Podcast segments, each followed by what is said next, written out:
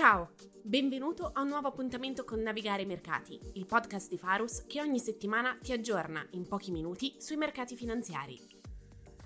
Buongiorno a tutti, io sono Stefano Reali, fan manager di Farus e questa è la puntata di lunedì 12 giugno 2023 del podcast Navigare i Mercati. Quella che si è appena conclusa è stata una settimana di consolidamento dei recenti rialzi per i mercati azionari con gli indici globali ed americani in rialzo di circa mezzo punto percentuale, decisamente meglio rispetto ai mercati europei che chiudono in territorio negativo. La settimana scorsa sui mercati si sente sempre con maggiore insistenza parlare di nuovo bull market ed il rialzo di questa settimana, che ha portato gli indici a più 20% rispetto ai minimi di ottobre, ha dato ufficialmente il via all'inizio di quello che già è stato definito il bull market più odiato degli ultimi anni si assiste ad una riduzione significativa di volatilità, con il VIX tornato sotto il valore di 14 per la prima volta ai livelli pre-pandemia, e scende anche la volatilità in ambito obbligazionario, con l'indice MOVE sui minimi di periodo, anche se ancora quasi il doppio rispetto ai valori medi del 2021 precedenti il rialzo dei tassi. Entriamo nella settimana del dato sull'inflazione americana dalla Fed il mercato si attende un Powell coerente con le recenti indicazioni date ai mercati, che si prenda una pausa nel rialzo dei tassi. Estrapolando le probabilità implicite nei prezzi dei future, emerge infatti che il mercato stia stimando come sempre più probabile una pausa a giugno e stia aumentando invece le probabilità di un ultimo rialzo a luglio. Uno scenario di ulteriore rialzo che riteniamo peraltro poco percorribile per varie motivazioni. Innanzitutto abbiamo avuto alcuni dati in uscita sul mercato del lavoro che hanno evidenziato i primi segnali di deterioramento, con il dato sulle richieste di disoccupazione di giovedì scorso salito a 261.000 unità rispetto alle 235.000 attese, il livello più alto da ottobre 2021. Un brutto dato del mercato del lavoro che si è inoltre accompagnato ad una revisione a rialzo anche della lettura del mese precedente e che inizia a destare qualche preoccupazione sulla solidità di quello che fino ad oggi resta comunque un mercato, quello del lavoro, sorprendentemente forte. In secondo luogo, il mese di maggio ha evidenziato per la quarta settimana consecutiva un forte calo della domanda di mutui in America. Con il tasso sui mutui trentennali stabilmente sopra il 7%, non sorprende come sempre più famiglie americane si trovino in difficoltà nel chiedere un nuovo prestito per la casa, testimoniando un livello di tassi già ora molto elevato per le crescite economiche. Infine, martedì avremo il dato sull'inflazione per il mese di maggio, che beneficiando ancora di un effetto base molto favorevole, si dovrebbe confermare in riduzione e permettere alla banca centrale di allentare la presa sui tassi. Per quanto riguarda invece la BCE, in ritardo di qualche mese rispetto agli Stati Uniti nel percorso di politica monetaria, il mercato sconta l'annuncio di un rialzo dei tassi, come tra l'altro suggerito da Mario Draghi che settimana scorsa, durante il suo discorso al MIT, ha parlato di una cauta continuazione della stretta monetaria, gettando le basi per quello che secondo noi potrebbe essere l'ultimo rialzo dei tassi anche in Europa, per due ragioni principali. In primo luogo, la revisione negativa della crescita del PIL ha evidenziato che l'Europa ha vissuto una recessione tecnica e questo dovrebbe spingere la BCE a fermare l'ulteriore piano di rialzi che il mercato sta scontando.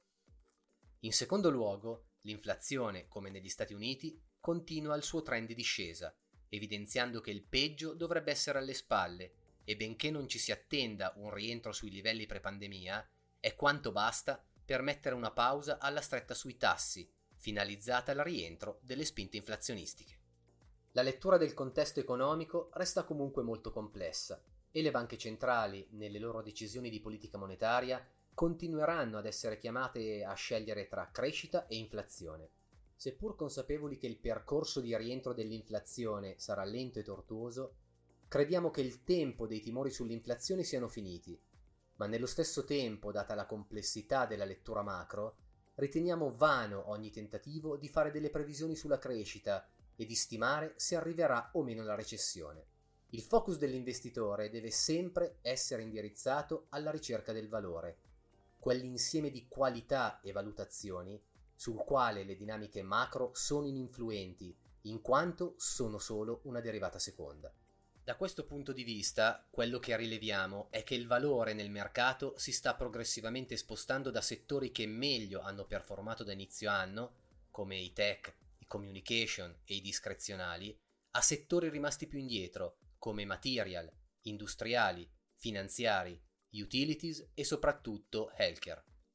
Ora sono tutti tornati a parlare di tecnologici e gli analisti si stanno rincorrendo nell'alzare i loro target price su molti titoli del settore, guidati dalla narrativa sull'intelligenza artificiale, una tematica che indubbiamente riteniamo essere il futuro e che porterà ad un importante incremento delle produttività globali, ma che semplicemente nel breve periodo ha portato il mercato ad alzare un po' troppo le aspettative. Il rialzo generalizzato delle aspettative su alcuni settori soprattutto se arriva a circa un mese di distanza dalla prossima reporting season, non è quasi mai una buona notizia, perché aumenta il rischio di delusione di aspettative salite troppo ed espone i portafogli alla volatilità di breve periodo.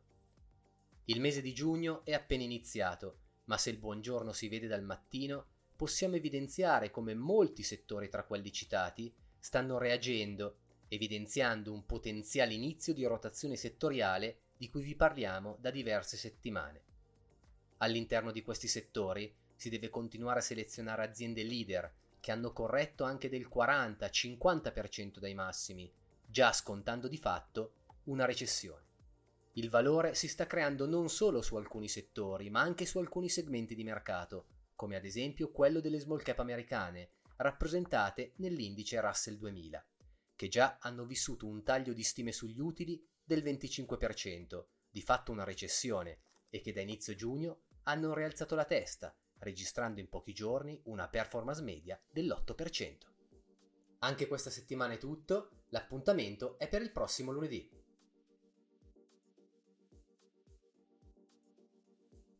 Le informazioni e le opinioni qui riportate sono prodotte esclusivamente a scopo informativo e pertanto non costituiscono in nessun caso un'offerta o una raccomandazione personalizzata o una sollecitazione di tipo finanziario o un'esortazione ad effettuare transazioni legate ad uno specifico strumento finanziario. Tutte le opinioni ivi espresse sono frutto della libera interpretazione, valutazione e apprezzamento del gruppo Faros alla data di redazione e non hanno alcuna natura contrattuale né sono sufficienti per prendere decisioni di investimento. Le informazioni e i dati qui riprodotti sono ritenuti corretti, completi e accurati. Tuttavia, il gruppo Farus, sebbene utilizzi fonti ritenute affidabili, non rilascia alcuna dichiarazione o garanzia espressa o implicita sull'accuratezza, completezza o correttezza di dette informazioni e dati e, laddove questi siano stati elaborati o derivino da terzi, non si assume alcuna responsabilità per l'accuratezza, la completezza, la correttezza o adeguatezza degli stessi. I dati, le informazioni e le opinioni, se non altrimenti indicato, sono da intendersi aggiornati alla data di redazione